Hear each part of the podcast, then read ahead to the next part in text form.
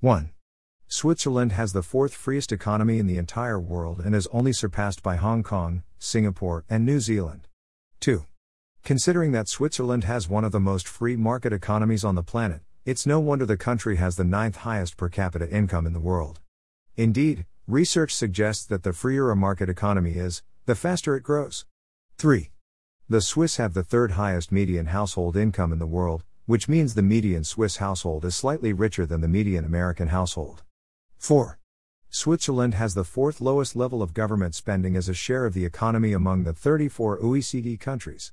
OECD refers to the Organization for Economic Cooperation and Development, a group of developed countries.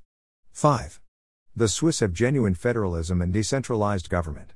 Their central government is responsible for around 15% of total government spending, which is lower than that of any other OECD country. 6.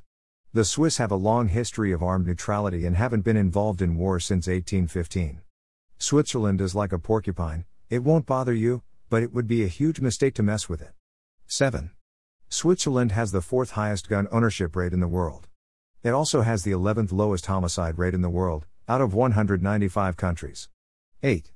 Marijuana is decriminalized. 9. Switzerland is the third happiest country in the world. The Swiss are rich, happy, gun owning, peace loving people. The country has one of the freest market economies in the world and a relatively small and very decentralized government that hasn't waged war since the early 19th century. Switzerland just might be one of the most libertarian countries in the world. An earlier version of this article appeared on Liberty.me. You can find an Italian translation of this article here. Cory Iacono. Cory Iacono is a student at the University of Rhode Island majoring in pharmaceutical science and minoring in economics.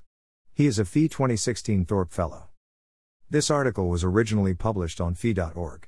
Read the original article.